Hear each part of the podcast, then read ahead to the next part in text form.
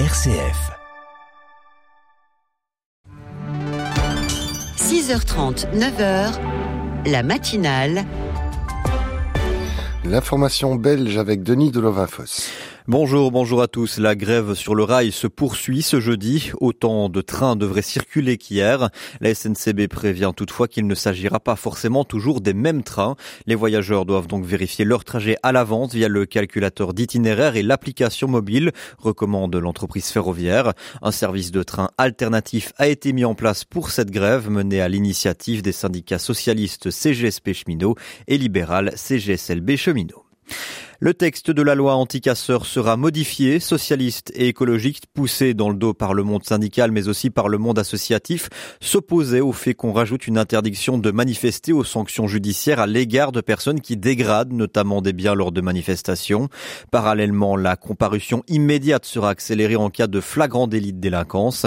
L'accord porte aussi sur une aggravation des sanctions pour les violences commises à l'égard de personnes ayant des fonctions sociétales et d'autorité comme par exemple les policiers les pompiers, mais aussi les enseignants ou encore les journalistes notamment.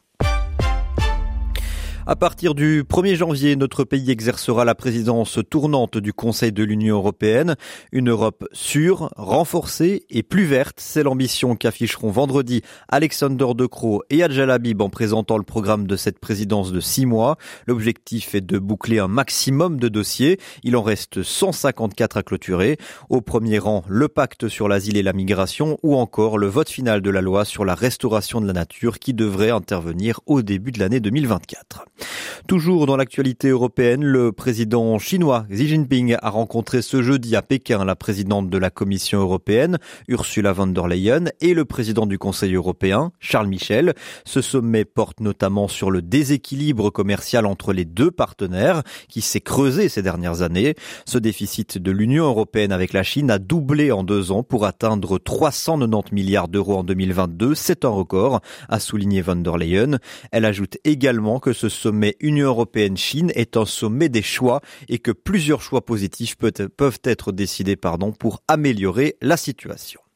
Retour chez nous avec du sport. Les huitièmes de finale de la Coupe de Belgique se poursuivaient hier soir. Ostende a battu Genk 3-1. La Gantoise s'est imposée à Satron avec le plus petit écart 0-1. Bruges n'a fait qu'une bouchée de Zulte Waregem 4-0. Et l'Antwerp a vaincu Charleroi 5-2. Ce soir, dès 20h, Beveren reçoit l'Union Saint-Gilloise et puis le Standard se déplace à Anderlecht. C'est la fin de ce flash. Retour de la formation nationale belge dès 9h.